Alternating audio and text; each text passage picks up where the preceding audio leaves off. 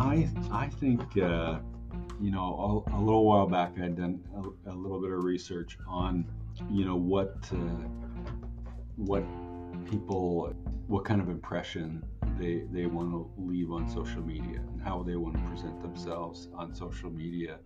And uh, I would say you know I I can understand that desire but I, I would say you know some of the people that I think impress me the most um, in, instead of uh, uh, what what do I look like on Instagram or whatever they're concerned with what is their legacy.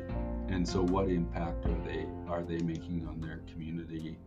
Uh, and and how how is that how is that visible in their life?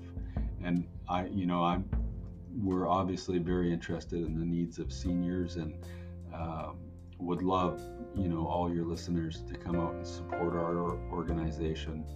But I, there's a lot of great charities out there. We definitely need help but there's there's a lot of other great causes. So i would just you know encourage your listeners to uh, think what what legacy am, am I going to leave in our community and how how am